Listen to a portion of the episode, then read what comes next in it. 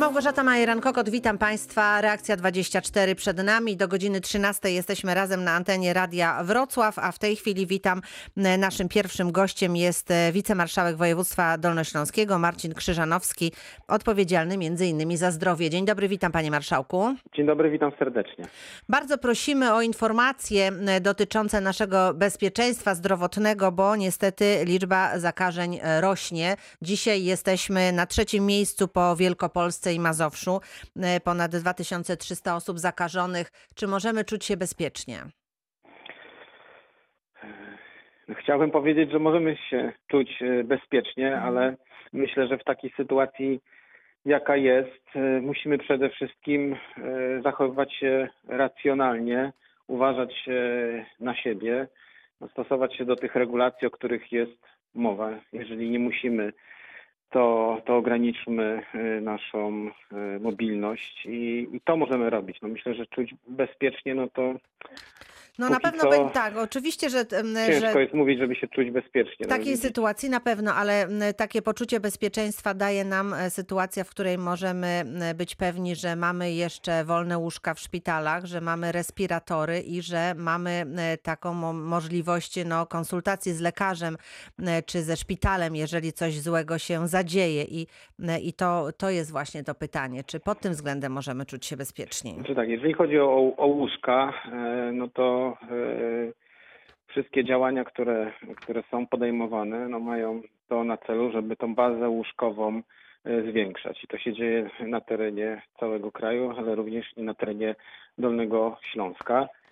Więc łóżka są. No, jeśli chodzi o, o, o takie sytuacje nagłego zagrożenia życia, to mamy pogotowia ratunkowe, które wówczas kierują pacjentów, no ale to sytuacja jest trudna. No, te, te liczby, o których, o których pani redaktor powiedziała, one no, pokazują, że, że, że sytuacja y, jest y, trudna i to tak naprawdę testujemy te granice wytrzymałości systemu ochrony zdrowia. No, bardzo są obciążeni lekarze, pielęgniarki, cały personel y, medyczny, więc naprawdę apeluję, żeby tutaj Państwo, żebyście się y, na siebie uważali. No staramy się wszyscy z pewnością, ale też no to, co pewnie robi samorząd województwa dolnośląskiego, to jest też taka dbałość o to, żeby tych miejsc przybywało. Czy jeżeli chodzi na przykład o izolatoria, są jakieś nowe miejsca, które będą właśnie przeznaczone na izolację, czy na razie jest to ilość wystarczająca? Jak Państwo to oceniacie? No, baza izolatoryjnych łóżek, tych, których celem jest no, odciążenie tych głównych szpitali, których leczy się ciężko chore osoby, ona się rozwija. No, teraz trwają prace nad uruchamianiem kolejnych uzdrowisk mhm. i tam tworzenie miejsc izolatoryjnych. No, tutaj we Wrocławiu mamy Wieniawę, w której mamy cały czas miejsca, więc na różnych frontach, na różnych etapach ta baza jest poszerzana. Mm-hmm. To muszę Oczywiście jeszcze... system, mm-hmm. system nie jest z gumy. No, łóżka covidowe wchodzą w miejsce innych łóżek. Te decyzje są tak podejmowane, żeby no, straty były jak naj, najmniejsze, jeśli chodzi o leczenie innych chorób. Ale no, sytuacja jest nadzwyczajna. Na pewno. Strategia walki z koronawirusem no, tu też zwraca uwagę na szpitale tymczasowe, które w każdym województwie powinny się znaleźć. Czy, czy u nas też taka sytuacja, czy taki szpital powstaje? Jak, jak, na, jak na dzisiaj możemy powiedzieć, jaka jest sytuacja? No tak, te szpitale tymczasowe to w, w strategii to jest ten taki ostatnia linia mhm. oporu. Tam będą pacjenci kierowani no, wówczas, gdy ten trend wzrostowy i jego dynamika będzie się utrzymała, utrzymywała. We Wrocławiu jest planowany również jego, jego utworzenie takiego szpitala tymczasowego. Przy ulicy Rakietowej są też warianty tworzenia takich szpitali w innych częściach województwa. No, w zależności od tego, jak będzie rozwijała się sytuacja i czy ta dynamika będzie, będzie spadać, czy będzie rosnąć. No na razie mamy cały czas tą dynamikę wzrostową, co właśnie powoduje, że, że możemy się trochę niepokoić, chociaż wiadomo, że sytuacja jest trudna i trzeba tutaj, każdy musi starać się zachowywać jak najbardziej rozsądnie. To jeszcze zapytam o punkty wymazowe, bo tych punktów jest sporo, ale mamy taką przedziwną sytuację. W niektórych miejscach są ogromne kolejki, w innych to się wszystko odbywa bez kolejki niemalże. Czy państwo tutaj macie jakąś kontrolę i ewentualnie sposób rozwiązania tego problemu? No jeśli chodzi o, o punkty, punkty pobrań, to, to, to odsyłałbym na stronę en ef zetu. Tam, tam jest bieżąca informacja o punktach poboru. Przed każdą taką decyzją proponowałbym zobaczyć, gdzie, gdzie te punkty pobrań na terenie Dolnego Śląska, na terenie Wrocławia się znajdują, bo są rzeczywiście punkty takie bardziej oblegane, zwłaszcza są to punkty przy dużych szpitalach, ale są też inne punkty, gdzie tych pacjentów ustawia się mniej. No, no oczywiście staramy się reagować i, i, i to robimy, więc w tych najbardziej obleganych miejscach dostawiliśmy dodatkowe punkty, dodatkowe karetki. Powstały też namioty dające schronienie tutaj przy współpracy z Wojskami Obrony Terytorialnej. Także no tak wygląda sytuacja, jeśli chodzi o, o punkty, punkty pobrań. Ja myślę, że też te rozwiązania, które proponuje strategia trzy zero, gdzie wprowadza się też punkty I, i, i testy antygenowe, które, które są szybsze w diagnostyce, no jest jakimś też elementem rozwiązania tej sytuacji, jeśli chodzi o testy mhm. i testowanie. Bardzo dziękuję, panie marszałku. U nas w programie słuchacze mogą telefonować i zadawać pytania. Pan Andrzej się do nas dodzwonił. Dzień dobry, panie Andrzeju. No, dzień dobry, dzień dobry. Słuchamy dzień dobry. pana. Ja mam takie pytanko. Dlaczego państwo polskie nie zaopatrzyło nas w szczepionkę na grypę, gdzie okoliczne państwa wszyscy mają, tylko u nas nie mają? Ja się szczepię pięć lat pod rząd. W tym roku państwo nie zadbało o to. Ja za to płacę. I nie, nie zadbało o to, żebym ja się mógł zaszczepić. Mam bardzo wielki żal do naszego państwa, że nie zadbało o to. I dalej nie dba, bo dalej nie mogę nigdzie dostać tej szczepionki. Mhm. Bardzo dziękuję. No, te szczepionki są, ale w, w niewystarczającej ilości. Niestety to, z tego, co je, słyszymy. Mhm. Jeżeli mogę się odnieść, tak, to, tak, to, tak, to nie jest proszę. tak, że jesteśmy wyspą e, otoczeni innymi wyspami szczęśliwości. Problemy z, ze szczepionkami no, nie dotyczą tylko e, naszego kraju. No, sytuacja jest taka, a, a nie inna i rzeczywiście te, te, te szczepionki trafiają powoli, ale one zostały już zamówione dwa miesiące czy trzy miesiące temu przez państwo polskie, przez stronę rządową, więc myślę, że to taki, taki argument, że, że nikt o tym nie pomyślał, no nie jest na miejscu. Mhm. Faktem jest, że tych szczep- te szczepionki w jednych miejscach są, w innych, w innych nie. Te szczepionki są też w pierwszej kolejności dla osób najbardziej potrzebujących, z tego co słyszeliśmy tutaj w programie Reakcja dwadzieścia cztery. No, natomiast w tej chwili rzeczywiście w niektórych miejscach są kolejki. Pacjenci zapisują się na te szczepionki. Trzeba jeszcze wykazać się cierpliwością, bo z tego co słyszymy, te szczepionki będą, no ale nie, nie od razu. W związku z tym ta cierpliwość jest jeszcze tutaj trochę potrzebna. Bardzo dziękuję za zadanie pytania. Bardzo dziękuję panie marszałku za informacje takie bieżące na temat tego, co w regionie. Wicemarszałek województwa dolnośląskiego Marcin Krzyżanowski był moim i państwa gościem. Bardzo dziękuję. Dziękuję bardzo. I zdrowia życzymy oczywiście. Również. Dziękujemy uprzejmie. Proszę państwa, w naszym programie staramy się rozwiązywać różne problemy zgłoszone przez słuchaczy.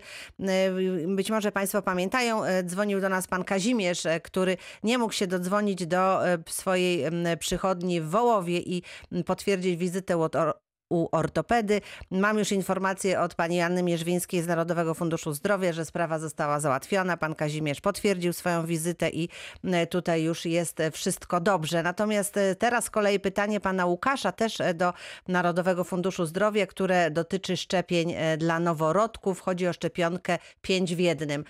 To pytanie przesyłam pani Annie Mierzwińskiej i mam nadzieję, że jutro będziemy mogli na ten temat już co nieco więcej państwu powiedzieć. Jutro także w naszym programie z Zakładu Ubezpieczeń Społecznych pani Iwona Kowalska, rzecznik, który, która będzie mówiła o sprawach covidowych, tak powiem ogólnie. Natomiast dzisiaj będziemy rozmawiać, naszym gościem będzie pani Irena Szopka z Zakładu Ubezpieczeń Społecznych, która odpowiada na państwa pytania związane z rentami i emeryturami. Dzień dobry, witam pani Ireno. Dzień dobry, witam państwa serdecznie. Wiem, że pani bardzo zajęta, to ja od razu zapytam, co się dzieje, jakie sprawy zdominowały w tej chwili właśnie państwa pracę w związku z rentami i emeryturami. Proszę państwa, no, w Zakładzie Ubezpieczeń Społecznych w tej sytuacji epidemicznej jest oczywiście zwiększona ilość wniosków o różnego rodzaju świadczenia. Wszystkie osoby, które wiadomo znalazły się w ciężkiej sytuacji, tych pieniędzy potrzebują. Dlatego też te wnioski staramy się rozpatrywać no, jak najszybciej możemy w ramach też posiadanych obecnie pracowników na stanie, bo oczywiście ta sytuacja nas też tutaj dotyczy. No, najwięcej tych wniosków to oczywiście Zakład Ubezpieczeń Społecznych realizuje z tak zwanej tarczy, czyli te świadczenia bardziej dla osób prowadzących działalność przedsiębiorców. Mhm. Tutaj obszar zasiłków różnego rodzaju chorobowych, opiekuńczych w związku z tymi pobytami na kwarantannach, izolacjach czy wręcz dla osób zarażonych. To, takie osoby składają wnioski o, o świadczenia i, e, i tutaj tych wniosków jest no, nieporównywalnie więcej niż było to na przykład w zeszłym roku.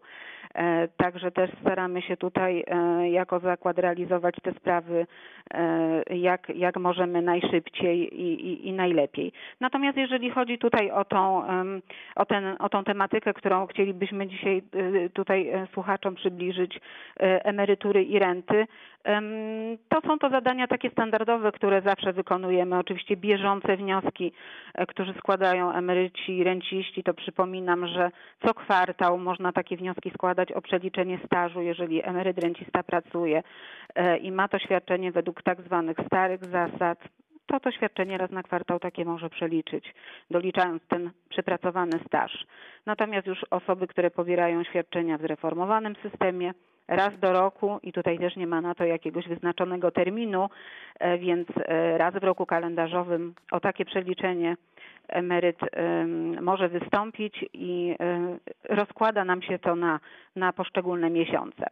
Jako tutaj wydziały świadczeniowe mamy oczywiście zwiększoną teraz pracę w związku z prowadzoną ustawą z dziewiętnastego czerwca dla rocznika tysiąc dziewięćset pięćdziesiąt trzy. I tutaj pani redaktor pamięta, o, nasz, że mieliśmy tak, tak jest, taka dobra dużo, informacja, którą mieliśmy do tak, przekazania, prawda? Dużo mhm. pytań. E, także jeżeli będą do tego jakieś pytania jeszcze, ponieważ ja wielokrotnie mówiłam już w audycji na ten temat, ale... Kogo dotyczy ten, Kogo prawda, to dotyczy... To? Mhm.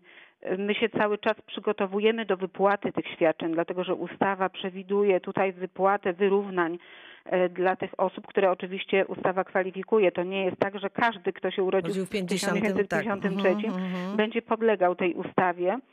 Są zapisane tutaj odpowiednie przesłanki dla konkretnych osób. I my tutaj podle, analizujemy, te, te sprawy podlegają na ten moment analizie, Mhm. ponieważ no, wypłaty będą obejmowały y, dosyć duży okres wstecz, mhm. bo to nawet od dwa tysiące trzynastego roku y, naj, najdłuższy okres będzie obejmował. Czyli to badanie każdej sytuacji też może chwilę potrwać. Tak, y, mhm. dlatego musimy, te właściwie działania już od początku października idą tutaj pełną parą, tak żeby w styczniowych terminach płatności każdy y, uprawniony do takiego przeliczenia otrzymał w swoim terminie płatności już to y, wraz ze swoją emeryturą, bo to jest dla emerytów, mhm. y, wy Równanie za cały ten okres, w jakim pobierał tą emeryturę w zaniżonej wysokości. Mm-hmm. Także te, te prace, no, natomiast no, już skończył nam się wrzesień, październik.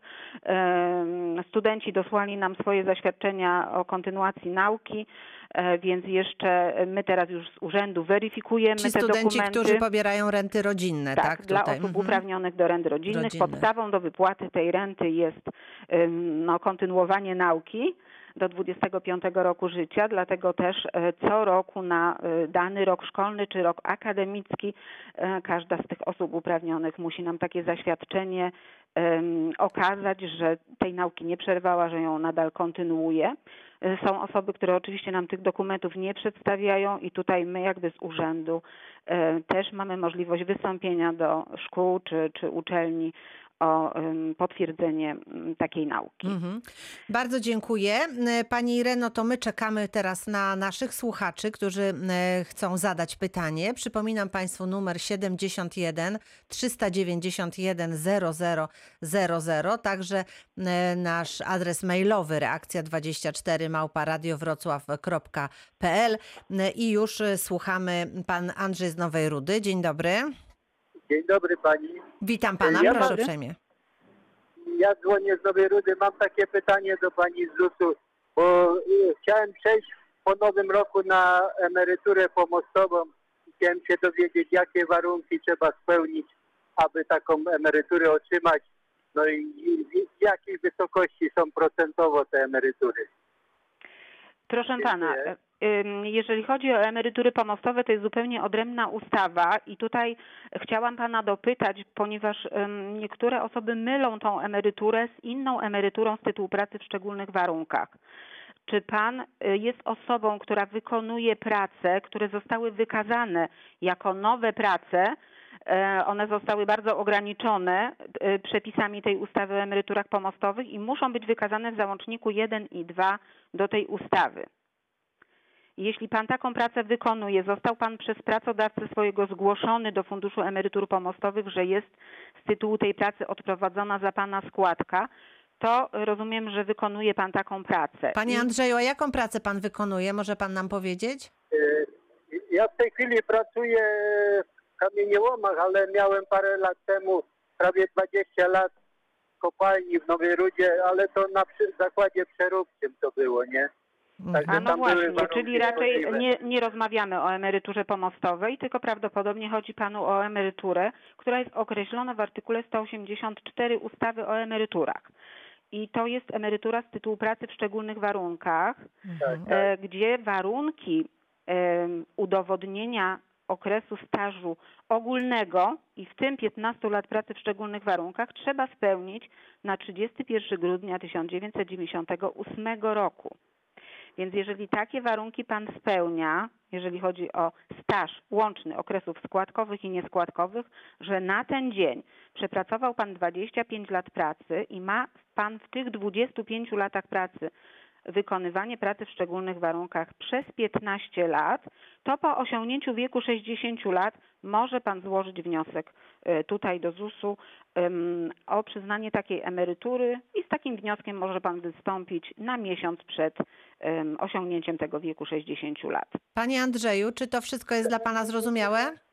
Tak, dziękuję ślicznie za informację. Dziękujemy tak, dziękuję. Panu bardzo, proszę dziękujemy bardzo. Również. I już słuchamy. Pani Helena z Wrocławia jest razem z nami. Dzień dobry Pani. Dzień dobry, dzień dobry. Ja chciałam dzień zadać dobry. pytanie w imieniu męża. Mąż w tym roku dziewiętnastego grudnia kończy sześćdziesiąt pięć lat i chciałby przejść na emeryturę. I ponieważ tam trudno się do zusu dostać, ja chciałabym wiedzieć, co powinien w tej chwili zrobić.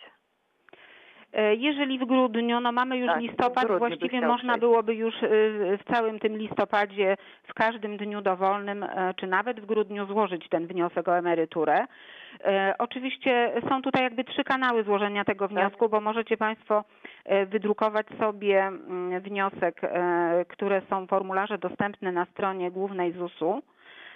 Wszystkie formularze o różne świadczenia są tam dostępne, więc można wydrukować, wypełnić i, i przesłać pocztą. Można też za pośrednictwem profilu P U E, jeżeli mąż ma założony taki profil. No nie ma jeszcze. Nie ma. No to niestety pozostaje przyjście osobiste i złożenie takiego wniosku w placówce dowolnej, najbliższej swojego miejsca zamieszkania. A przepraszam, trzeba rezerwować jakąś wizytę, żeby przyjść i złożyć ten wniosek? Czy... Nie, nie trzeba. Nie. nie trzeba.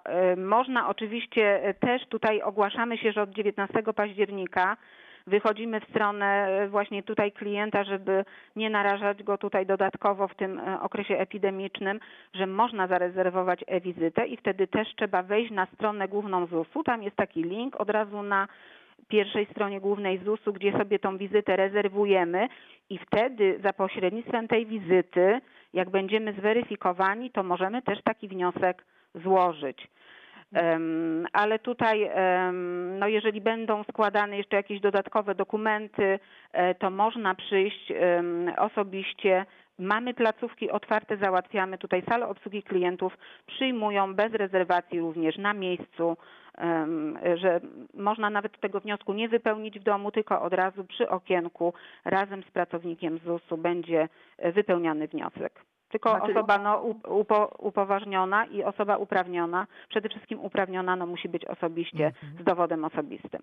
Aha, rozumiem. Czyli jeśli na przykład pobierze wniosek ze strony internetowej, wypełni, może to wysłać pocztą, prawda? Może wysłać pocztą, może też wrzucić do tak zwanej skrzynki, skrzynki, którą my mamy tak? tutaj przed, przed, przed, przed, przed salą obsługi mhm. klienta, bądź też e, jest um, ta, taki dziennik podawczy, gdzie nie trzeba czekać już w kolejce do okienka, aż nas poproszą, e, tylko można na tym dzienniku podawczym zostawić. zostawić ten wniosek. I no jeżeli będą do tego wniosku potrzebne jakieś wyjaśnienia, weryfikacja osoby, to my wtedy do, do, do Pana się odezwiemy, czy, czy, czy do osoby, która będzie upoważniona do złożenia tego wniosku. Bo również może być to pełnomocnik, bądź opiekun prawny, bądź osoba fak, faktycznie sprawująca opiekę nad no, tym przyszłym emerytem, który sam osobiście z jakichś powodów tego nie wniosku złożyć przyjść. nie może. Mm-hmm. Rozumiem. Pani jak, Heleno, jasna jak, sprawa? Jak skończy sześćdziesiąt pięć lat, wtedy jeszcze musi z pracy donieść, tak? Wniosek. Jeżeli jest zatrudniony, tak, tak, jest zatrudniony w tej to chwili. Wypłata emerytury będzie uruchomiona dopiero po rozwiązaniu stosunku pracy. Ale jakby złożenie wniosku wcześniej o emeryturę nie przeszkadza, że, że możemy w trakcie jeszcze trwania tej pracy złożyć ten wniosek. Po prostu organ rentowy, dopóki nie będzie miał tego świadectwa, to wyda decyzję o przyznaniu emerytury bez podjęcia wypłaty tej emerytury, tylko wyśle samą decyzję z pouczeniem, że ta emerytura jest przyznana w takiej a takiej kwocie i że jej wypłata podlega zawieszeniu w związku z kontynuowaniem zatrudnienia. I tutaj jakby nie wymuszamy, kiedy ta osoba rozwiąże tą umowę. Ona może, może podjąć decyzję, tak że zrobi to za rok, tak? To jest Na już przykład. jej indywidualna mhm. sprawa. Rozumiem. A jeszcze jedno Pani pytanie. Pani Helenko, to szybciutko, bo nam tutaj Krysia z Bolesławca czeka. To Aha, raz, dobrze, dwa, trzy. No to nie wiem, to może tylko tak w skrócie. No. Że ja jestem, poszłam na wcześniejszą emeryturę w dwa tysiące ósmym roku yy, i nie prze, w wieku sześćdziesięciu lat nie przeliczyłam tej emerytury, bo w związku tam, znaczy w ZUS-ie dowiedziałam się, że można przeliczać. Im później przeliczę, tym będzie korzystniej dla mnie i teraz mam pobieraną emeryturę na starych zasadach. Według starych zasad. Tak. No, już bar... mi się nic nie należy i żadne... Nie, proszę Panią, jak najbardziej tutaj doradzam, żeby Pani złożyła wniosek o emeryturę według zreformowanych zasad i my wtedy przeliczymy, które świadczenie będzie wyższe, to będziemy wypłacać. Więc nic Pani tutaj nie ryzykuje i Ale nic ja, nie traci. Ja w dwa tysiące piętnastym składałam taki o przeliczenie emerytury mhm. i przyszło mi, że nowa emerytura byłaby niższa i mam... A, no to jeżeli już Pani z takiego wniosku skorzystała i na moment w dwa tysiące piętnastym roku ta emerytura była niekorzystna, to ona w tym momencie też nie przebije tamtej emerytury. Chyba że Pani na tej emeryturze cały czas pracuje i zwiększa swój kapitał na koncie indywidualnym. Nie, Ale jeżeli to... Pani od tego czasu nie pracuje, to to się nie zmieni już ta proporcja jednej emerytury do drugiej. Więc no ale tutaj... teraz, bo ten rocznik dwa tysiące pięćdziesiąty trzeci ma, jak też miał... Ale Pani jest pięćdziesiąty trzeci? Nie, nie drugi. No drugi. To niestety, proszę Panią. Gdyby Pani była Pani pięćdziesiąty trzeci, to bym poradziła, żeby składać. A Ale jak nie... Pani jest pięćdziesiąty drugi, to niestety... To nie przysługuje no... takie przeliczenie. Mhm. Nie. Nie wiedziałam o tym, że to na skutek mylnych odpowiedzi w zusie, że, że im później przeliczę, tym lepiej, a i właśnie za późno przeliczyłam i w tej chwili już nic nie mogę zrobić. Mhm.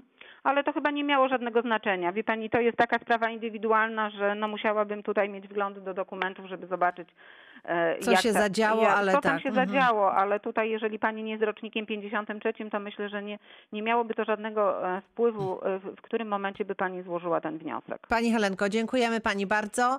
E, proszę Państwa, e, w tym momencie kończymy pierwszą część naszego dzisiejszego spotkania, ale proszę się nie martwić, za chwilę część druga i za, chwil, i za chwilę Pani Krysia będzie zadawała pytanie. Za moment wracamy. I już jesteśmy razem z Państwem. Razem z nami Pani Irena Szopka, Naczelnik Wydziału Świadczeń Emerytalno-Rentowych Zakładu Ubezpieczeń Społecznych we Wrocławiu, a na zadanie pytania czeka cierpliwa Pani Krystyna z Bolesławca. Dzień dobry Pani Krysiu.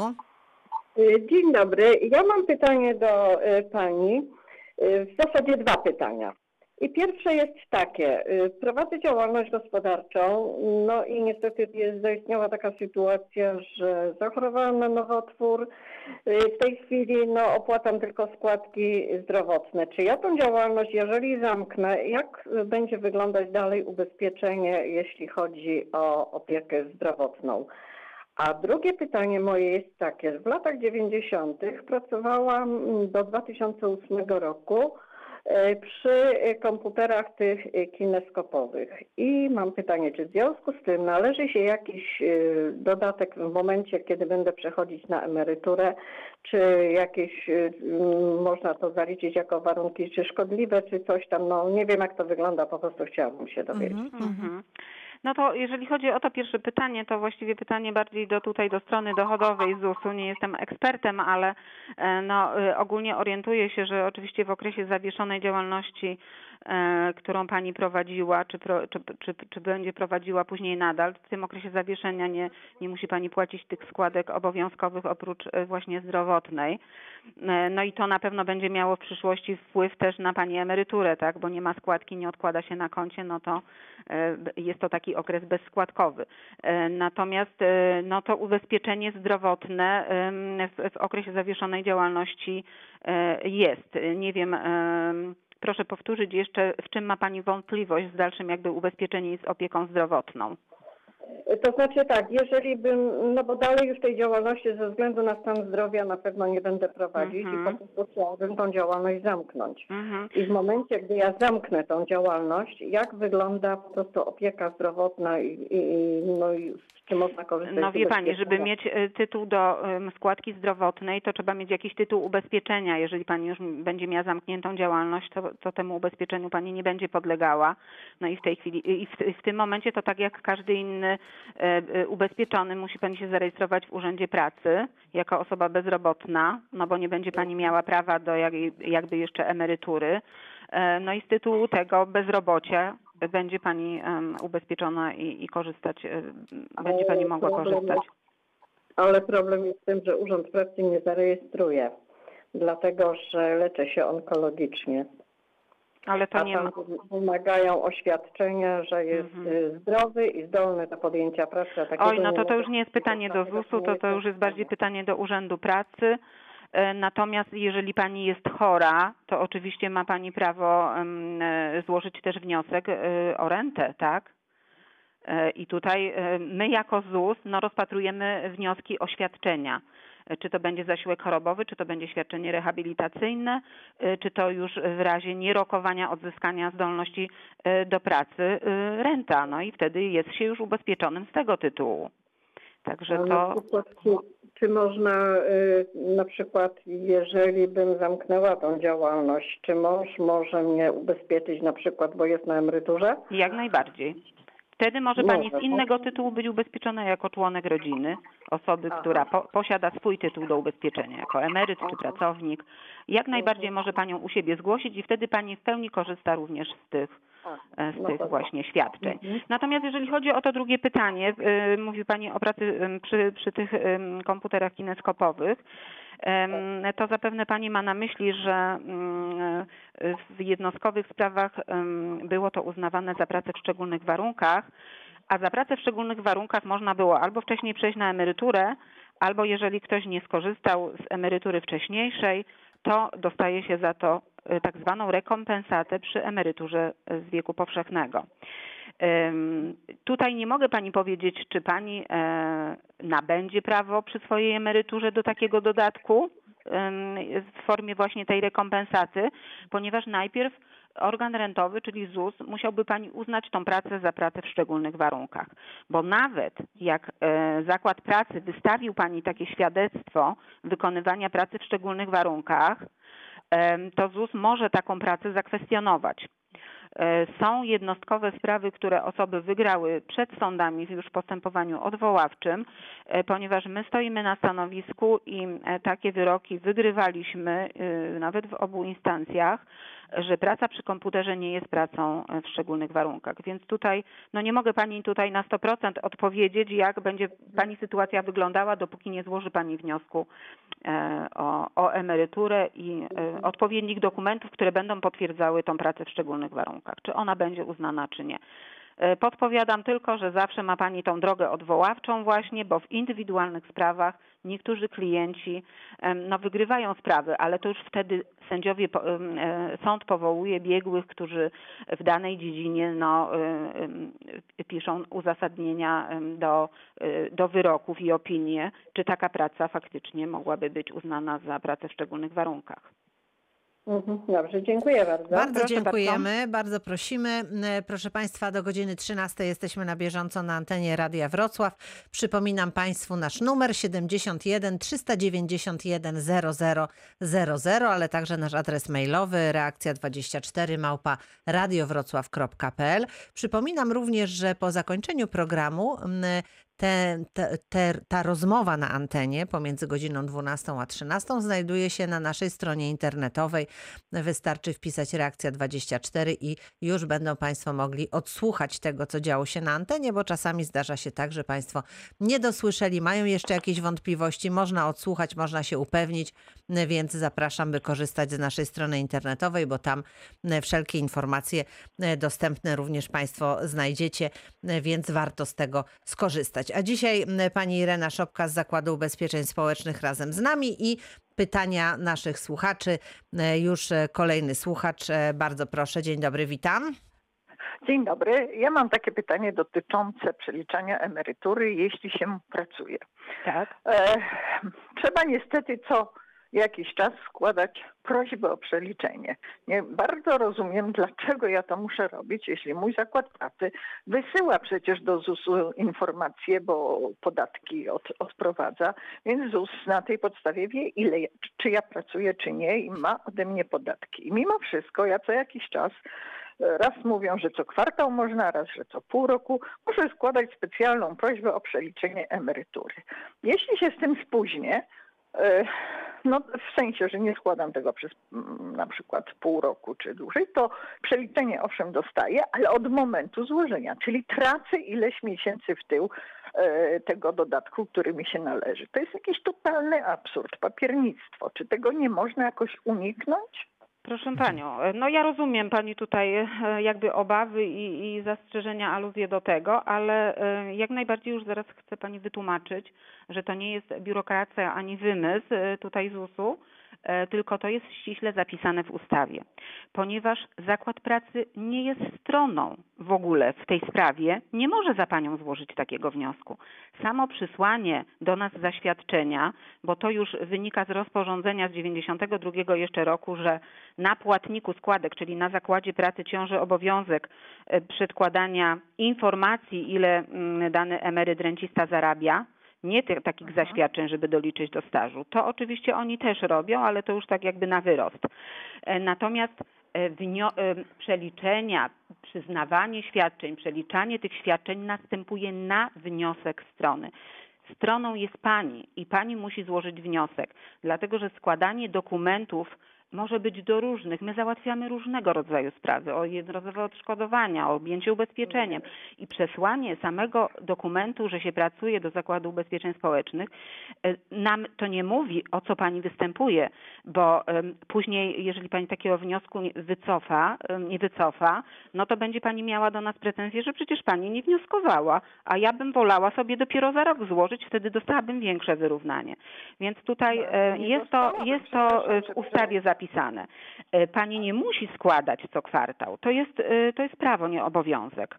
Są osoby, które składają raz na rok i wtedy dostają faktycznie wyrównanie od miesiąca złożenia wniosku, ale już ta emerytura za przepracowany cały rok znacznie jest podwyższona o większą kwotę niż jak składamy co kwartał i na przykład to wyrównanie wysokości emerytury jest, nie wiem, pięć złotych, dziesięć, piętnaście Więc tutaj no, każdy musi indywidualnie zadecydować. Ustawa daje mu możliwości, ale wniosek no niestety trzeba składać. No dobrze, ale jeżeli ja składam raz na rok, to to, co bym, gdybym składała raz na kwartał, ja rozumiem, że ja tracę, jeśli ja składam raz na rok. Bo gdy, jeśli ja składam co kwartał, to co kwartał dostaję, załóżmy, dziesięć złotych i yy, te dziesięć złotych mi idzie przez te trzy miesiące. Na następny mhm. kwartał znowu podnoszę, znowu idzie mi te dziesięć złotych.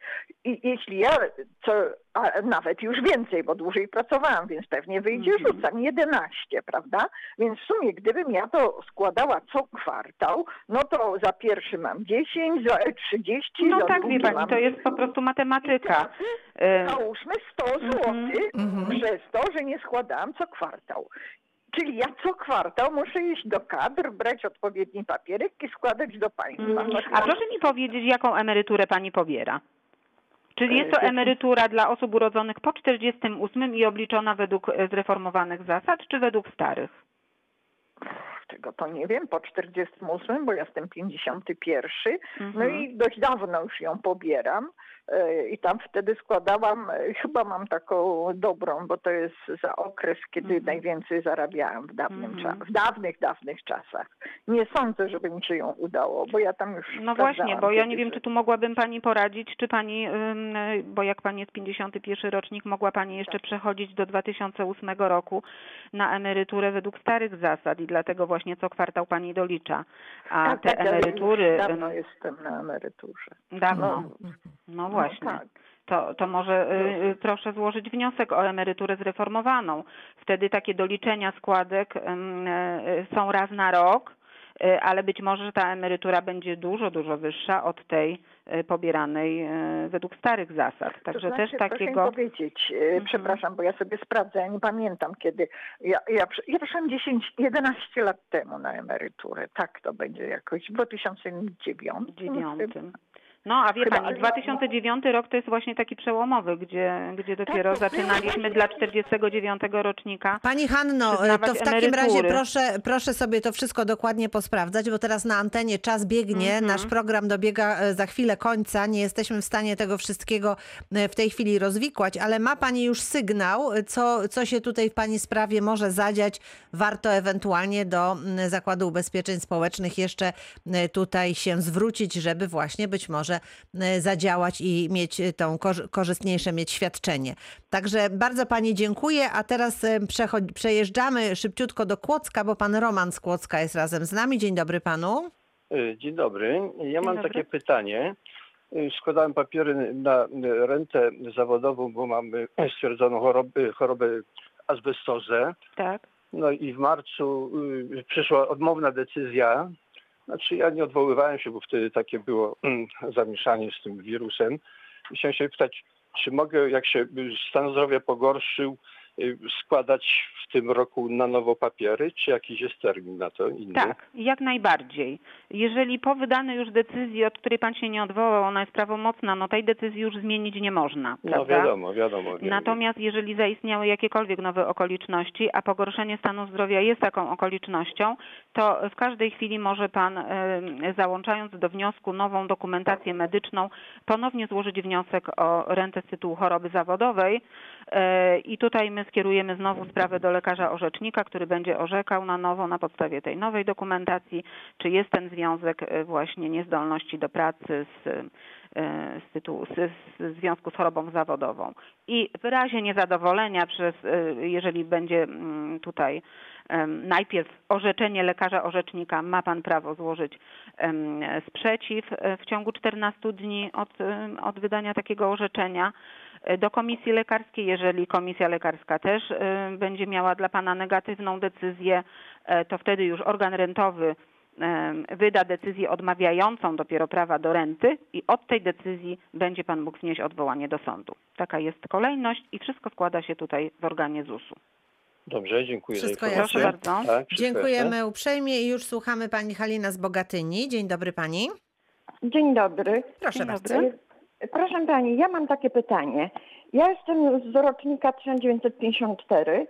Tak. I poszłam na emeryturę o przedłużonym wieku emerytalnym. Mhm. Czy ja mogę w tej chwili ubiegać się o ponowne przeliczenie emerytury? Proszę Panią, dla, tak, dla takich osób, które przechodziły w podwyższonym wieku emerytalnym, może Pani złożyć wniosek o przeliczenie, chyba że taki wniosek już był składany, bo dla tych osób możemy wykorzystać inne tablice średniego dalszego trwania życia. W tak. momencie, jak obowiązywały przepisy dotyczące podwyższonego wieku, to braliśmy te tablice ogłaszane przez GUS z tego momentu, kiedy ten wiek był podwyższony. A w tej chwili mogłaby Pani skorzystać z prawa do tablic, które były ym, dla Pani w wieku sześćdziesięciu lat ogłaszane. I być może, że według tych tablic obliczenie emerytury byłoby dla Pani korzystniejsze. Ta nowelizacja no, w momencie obniżenia wieku objęła osoby, że można, my tego nie robimy z urzędu, że można było wystąpić z wnioskiem.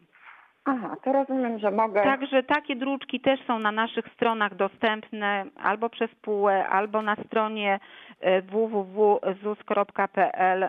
Wszystkie formularze o przeliczenie po prostu świadczenia. Jest bardzo taki ogólny druk o przeliczenie świadczenia i tam po prostu należy zakreślić, że przeliczenie według nowych tablic średniego dalszego trwania życia. Jakby to Aha. nie znaczyło skomplikowanie. Pani Halino, jasne?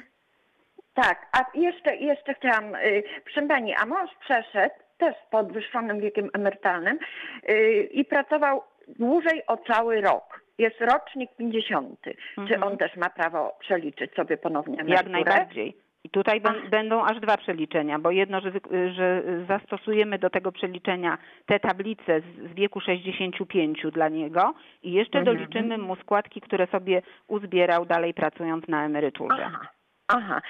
Także oboje Państwu tutaj polecam złożenie wniosku. Mhm. Dobrze, dziękuję Dziękujemy, bardzo, pozdrawiamy Panią i już słuchamy. Pan Grzegorz z Bielawy tym razem jest z nami. Dzień dobry Panie Grzegorzu. Dzień dobry, witam. Ja mam takie, takie pytanie. Jestem, jestem teraz z dziećmi na rencie rodzinnej. Tak. Ja mam czterdzieści trzy lata, dzieci mają dwanaście i szesnaście lat. Czy ja kończąc pięćdziesiąt lat coś tam mi się należy?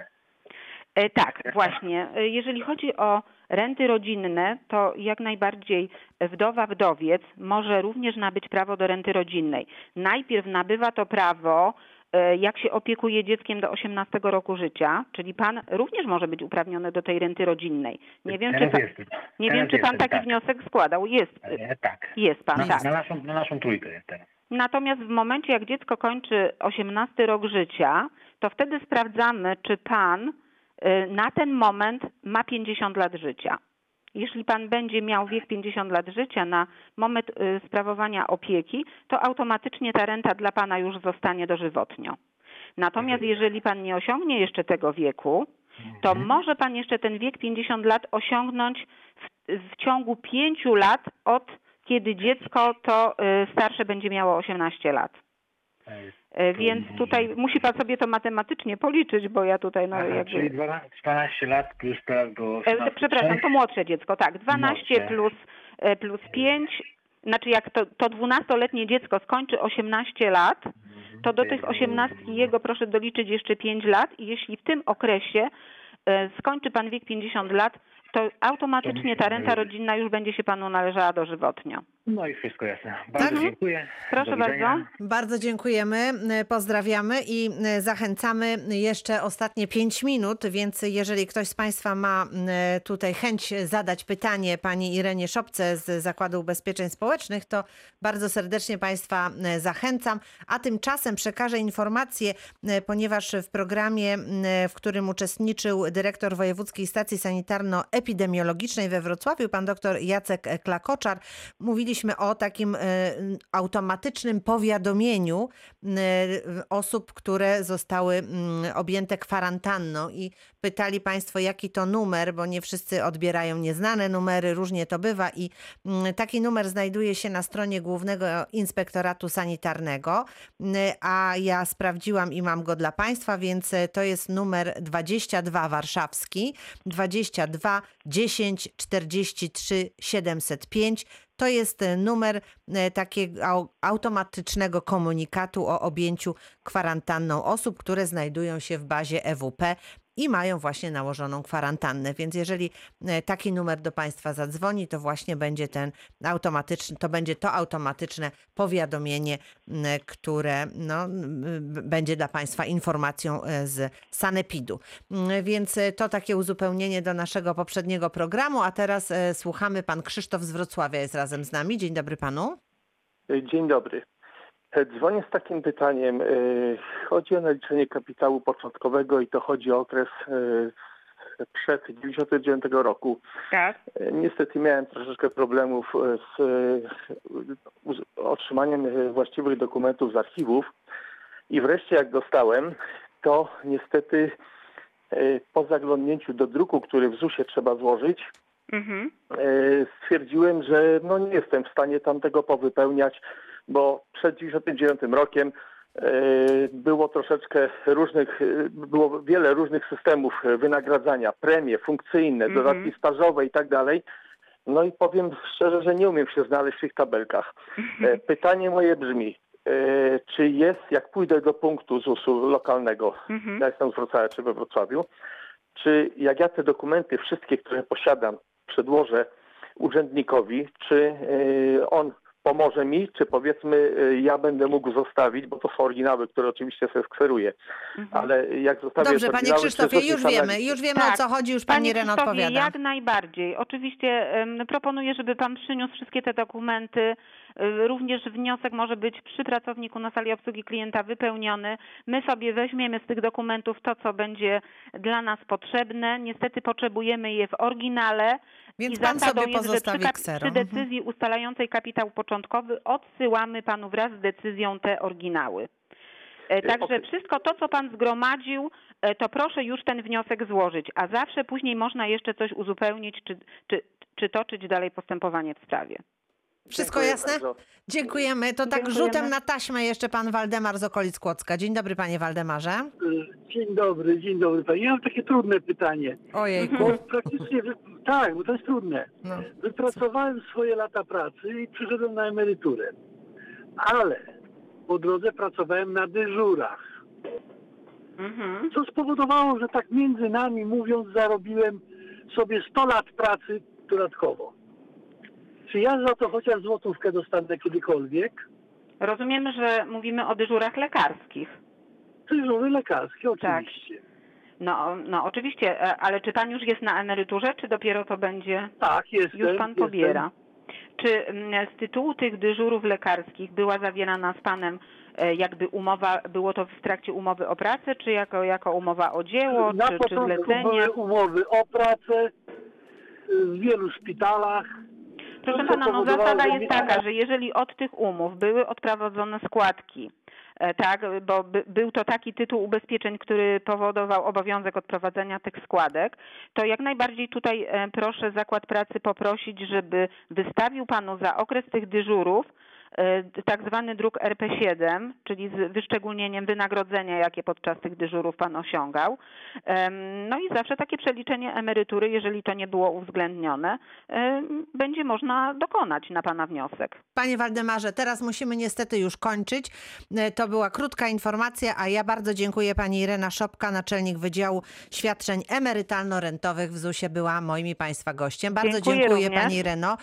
Pozdrawiamy i życzymy zdrowia. Jutro, proszę Proszę Państwa, będziemy mówić o fotowoltaice, więc jeżeli ktoś z Państwa planuje albo jest w trakcie, to proszę korzystać z obecności naszego eksperta. Będzie także mowa o tarczy COVID, covidowej, tak mówimy ogólnie. Pani Iwona Kowalska właśnie z Zakładu Ubezpieczeń Społecznych będzie odpowiadać na Państwa pytania. Małgorzata Majeran-Kokot, ja dziś dziękuję. Do usłyszenia.